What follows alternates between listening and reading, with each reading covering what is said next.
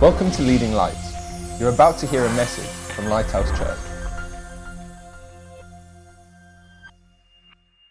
I want to start off by telling you a very brief story. A few years ago, I was cycling to work, as I do quite often, and uh, so I'm cycling from out here in St Brelade along the cycle track all the way around the, the bay uh, to, um, to town.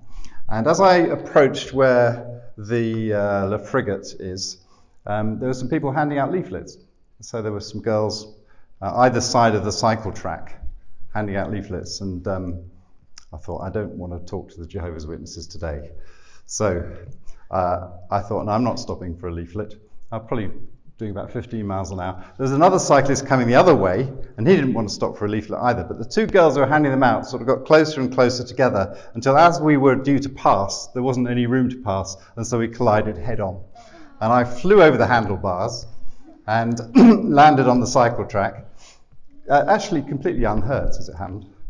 Praise the Lord. But the front wheel of my bike was bent into a figure of eight. so that, that was useless. And uh, I was a bit cross. I confess. I was a bit, bit cross. So they were offering to.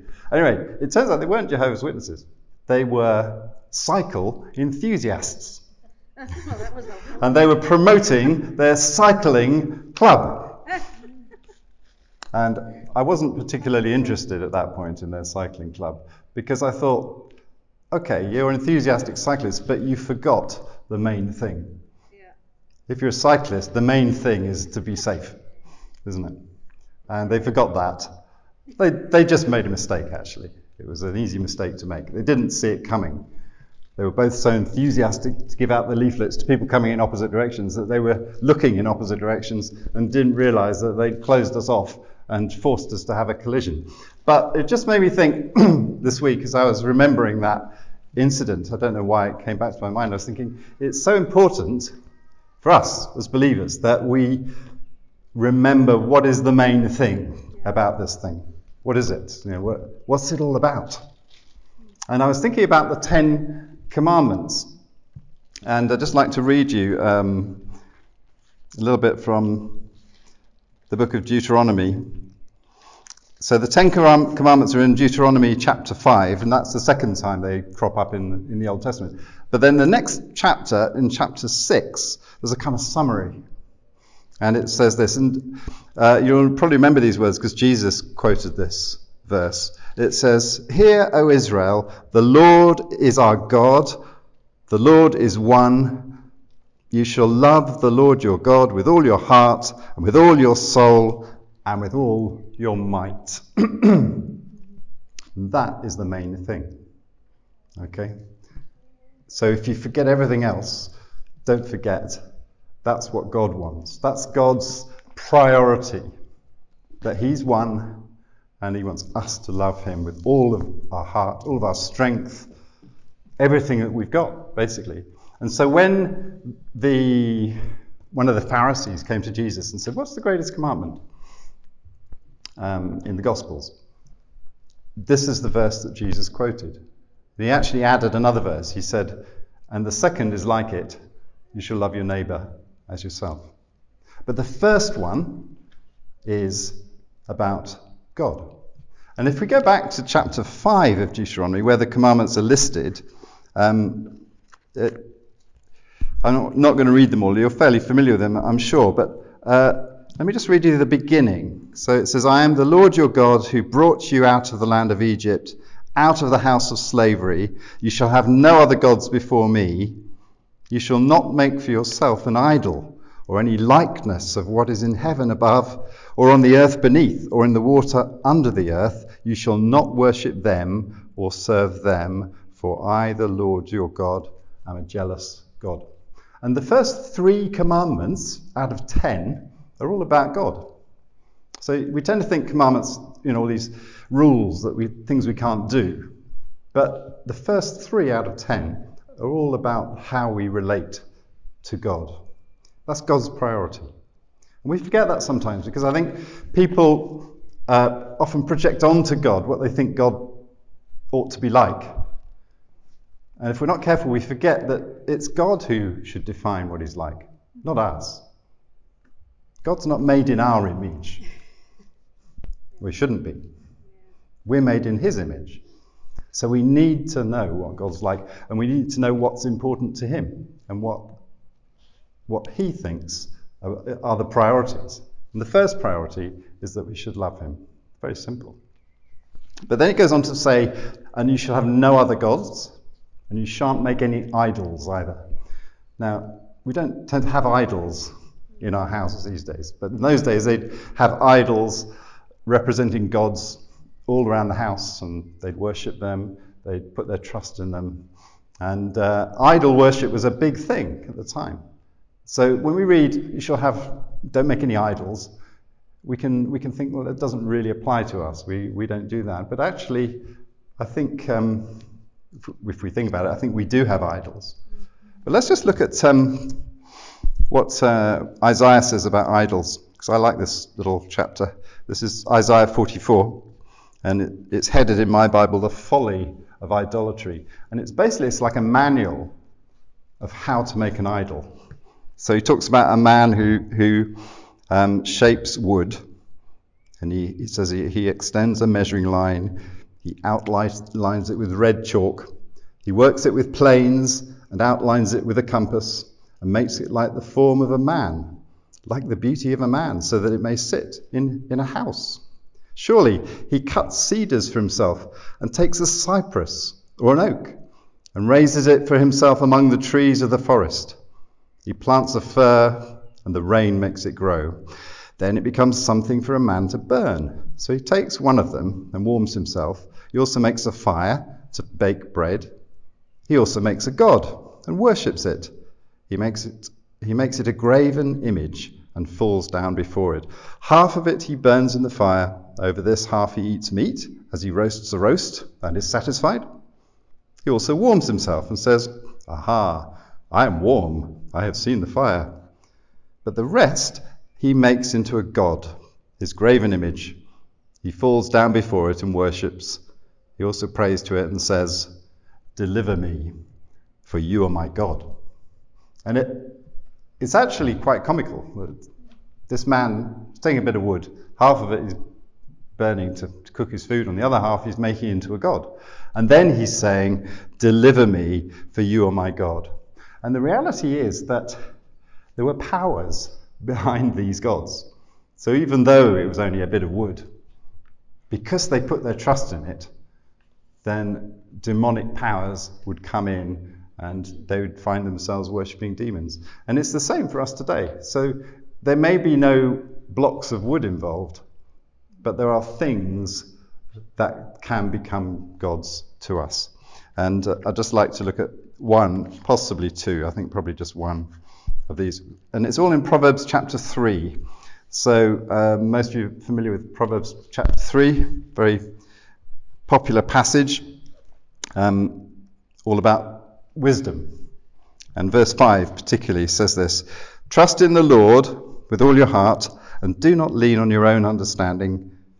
In all your ways, acknowledge him, and he will make your path straight. Do not be wise in your own eyes. Fear the Lord and turn away from evil. Okay, so that's um, that's that those well-known verses about trusting in the Lord. But the thing that I want to, to bring out this morning is that one of the gods that we can worship and trust in and rely on is ourselves. So the God of self is actually, I think, very pervasive in our whole society now. So, um, social media, particularly, has made uh, promotion of yourself like a god. And so, uh, for a lot of people, it's all about me. It's all about what I can do. It's all about what uh, what I can do myself and what I don't need God for. Whereas the verses here say, "Do not be wise in your in your own eyes." and do not lean on your own understanding. And so I just wanted to, to bring out this morning that um, although we, we may not have visible idols, then self reliance can very much be a God for us. And as Christians, I think it's really important that we, we remember that uh, God doesn't want us to trust in ourselves, He wants us to trust in Him. And the thing I've found is that um, God wants us to trust in Him, in, in, even in the things that we can do quite well. So the things that we think we know how to do, God wants to tr- us to trust in Him. Now, um, as you know, I'm a dentist. I spend my time treating people's teeth, and since I've stepped back from full-time dentistry, I, I seem to do more complex cases. And I found the last few months, I've just found, and I think it's actually part of God's plan. I found that it's, it's getting harder. I just find, and I don't think it's because I'm getting older. I just think God allows sometimes for us to get into situations where we think we know what we're doing, and actually we find we need to trust in Him. Remember Peter uh, and the fishermen? They thought they knew how to fish until they met Jesus. And then they, they fished all night and didn't catch anything at all. I, now, I don't believe that was coincidence. I think God was in, in that. God was saying, right, I'm going to make you going to make you sweat a bit here, fishermen. I'm not going to let you catch any fish until I come. And then Jesus came and said, well, just try the other side. And they caught so many fish that the nets were breaking. Um, and I would say, in your life, whatever it is that you think you're good at, don't leave God out of that. Don't lean on your own understanding, even in that, but learn to trust God, even in the things that you think you can do. Because yeah, we all need to trust God when it, you know we think, oh, I haven't a clue what to do here. God help. That's easy. But I can get up in the morning and pray that prayer and go to work and I'm in my dental surgery and I've left God outside the door. It's so easy to do. But in that case, I've made myself my God. So I'm relying on my own understanding, my own wisdom. So that's the first one. Um, and the second one in this chapter that I've noticed, there may be others, is verse 9. The, the very next verse, it says, Honour the Lord from your wealth and from the first of all your produce. So your barns will be filled with plenty, and your vats will overflow with new wine. Honor the Lord from your wealth. So there's a God of self and there's a God of wealth. And I think the God of wealth is a big one. Remember, Jesus said you can't serve two masters? You can only serve one. You can't serve God and mammon, he called it, or wealth, money. And uh, wealth can become, for people who are wealthy, it can become a, a snare and it, it becomes something that um, you rely on. And you know, people work their whole lives to try and get to a position where they've got enough money to see them through without having to think about it. All right, that's that's a lot of people's goal, and it's not necessarily a bad goal. It's good to prepare for the future, but if you get if you're trying to get to a position where you don't need God because you've got all the money you need, then you've made money your God. And I think it's, it's probably particularly true uh, as, a, as a risk in where we live here in Jersey because we live in a prosperous place. We're surrounded by people with money, people who are wealthy. There's a whole industry set up to help these people who are trying to store up enough wealth to make sure that they have enough until they die. Um, Pat, uh, Pat Todd, had a, had a vision this year, which she shared with Greg and some others. And she had this picture, it was like a recurring picture that she saw of an old man who she, she described as being um, looking like Fagin. Um, so he was an old man, and he had some old fashioned weighing scales. And uh, which she'd seen in an antique shop or something. And it kept coming back to her. And then she had the, the words, um, You are found wanting, coming to her. And uh, when I heard about this, I immediately thought of Daniel and the Belshazzar's feast, which I'm just going to read you a little bit of now because it's, um, I think it's relevant. It's a great story. So, way back in about 500 BC, uh, Nebuchadnezzar uh, had captured, or his armies had captured Israel and, and taken them into captivity in Babylon. All right, so uh, this was part of God's plan because He was punishing Israel because they were worshipping, they were doing the very thing that the commandments said they shouldn't do. They were worshipping other gods. So they were in captivity, and Daniel was a young man uh, as a captive in exile, and uh, God had given him this gift of interpreting dreams and visions. And to cut a long story short, uh, Belshazzar, who was Nebuchadnezzar's son, was having a feast. Now, um, before this, Nebuchadnezzar, God had actually dealt with Nebuchadnezzar in an amazing way. Even though he was an unbelieving king, God had dealt with him like he would deal with one of his children. And he'd humbled him. So for some years, he became, it sounds like he became mentally ill and he just lost his mind. He went out, he was eating grass like the animals do. And then, because he humbled himself, God raised him up again before he died. He went through a whole kind of story of, of um, the depths and then the resurrection. And Belshazzar, his son, um, ignored all that. And this is what happened. So he was having this feast and there was lots of wine going on, and they'd got all the all the utensils that, uh, from the temple of the Jews, and they were using those to celebrate with.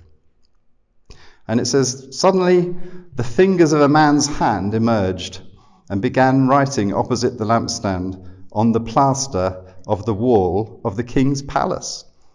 And the king saw the back of the hand that did the writing.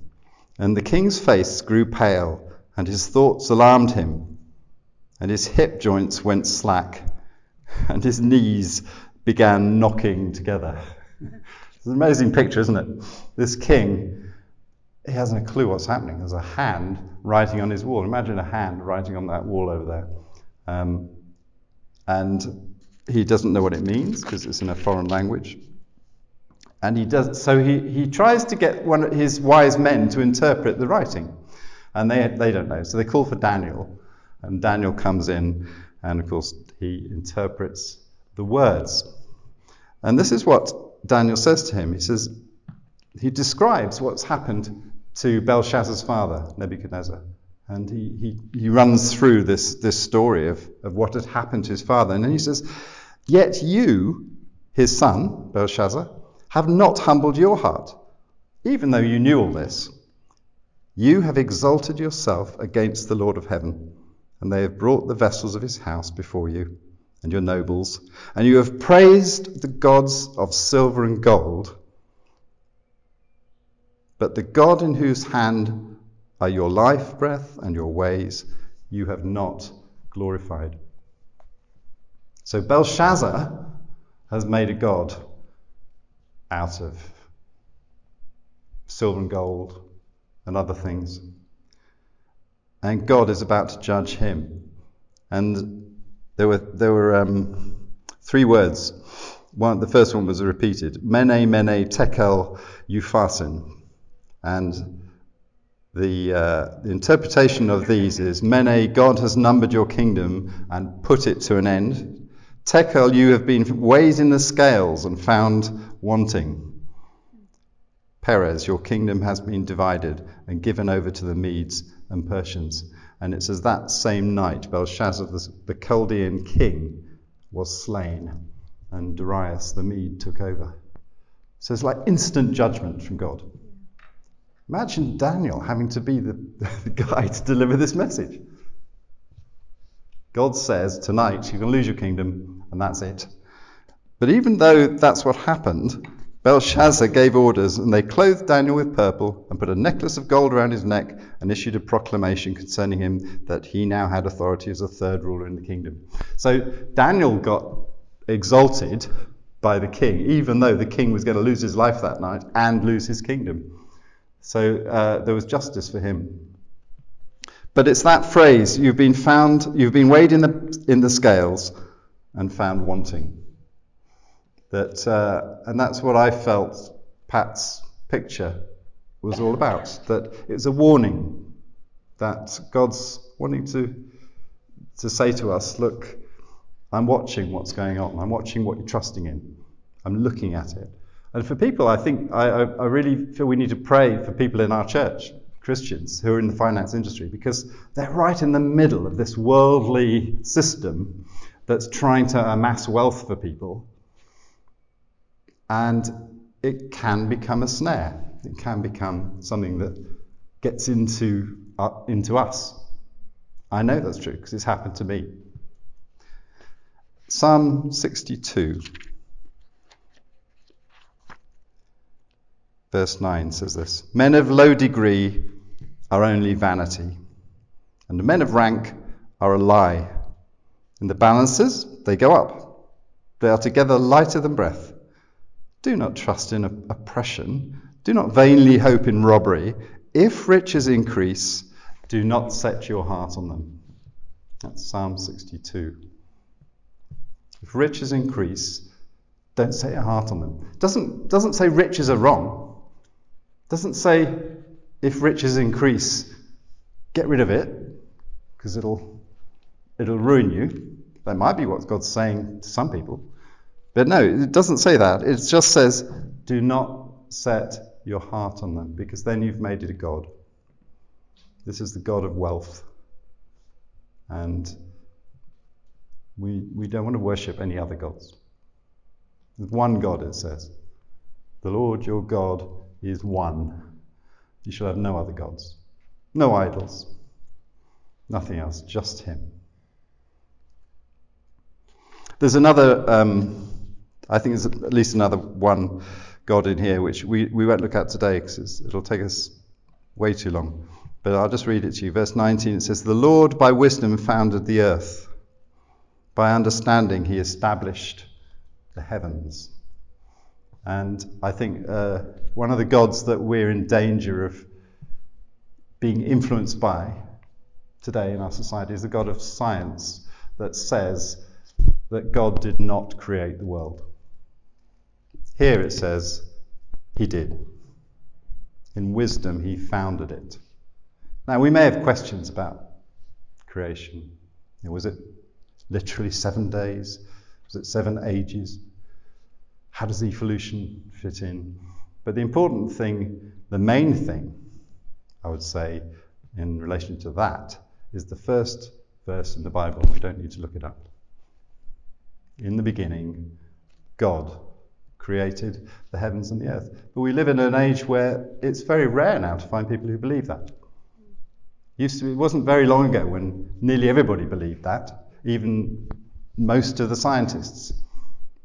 Now, most scientists believe we don't need to believe that because science has explained how the earth came into being without God.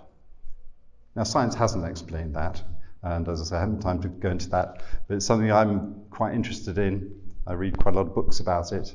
And science definitely has not explained how this world came about. It's just, the whole thing is full of um, questions that haven't been answered. But the important thing is not whether we answer all the questions. The important thing is do we still believe in the main thing? There's one God. We're here to worship Him. And He created everything It's part of the same thing, I believe. In 1647, the Anglican Church wrote the, uh, the Westminster Catechism. Catechism was a way of teaching Christians and children about the Christian faith. So it was questions and answers, lots of questions and answers. And the first question in the Westminster Catechism is what is, what is man's chief aim? What is man's chief aim? What are we here for? And the answer is man's chief aim is to glorify God and enjoy Him forever. That's the main thing. Let's keep it in mind. Should we pray? Lord, thank you for your word. Thank you for the Ten Commandments. Thank you for Belshazzar and Nebuchadnezzar, these great characters, Lord. Thank you for Proverbs. And thank you, Lord, that you are there for us and that you've made clear to us that you want us to worship you, to uh, put you first, to make you first in our lives, and to put all our trust in you, not to lean on anything else, just to trust in you. Help us do that, I pray, as we, as we go out this week, Lord, I pray. Make us uh, mindful of these things. In Jesus' name. Thanks for listening. Please visit leadinglightsnetwork.com for more resources and subscribe to our podcast on iTunes. Please consider supporting this ministry by making a donation on the giving page at leadinglightsnetwork.com or lighthousejersey.com.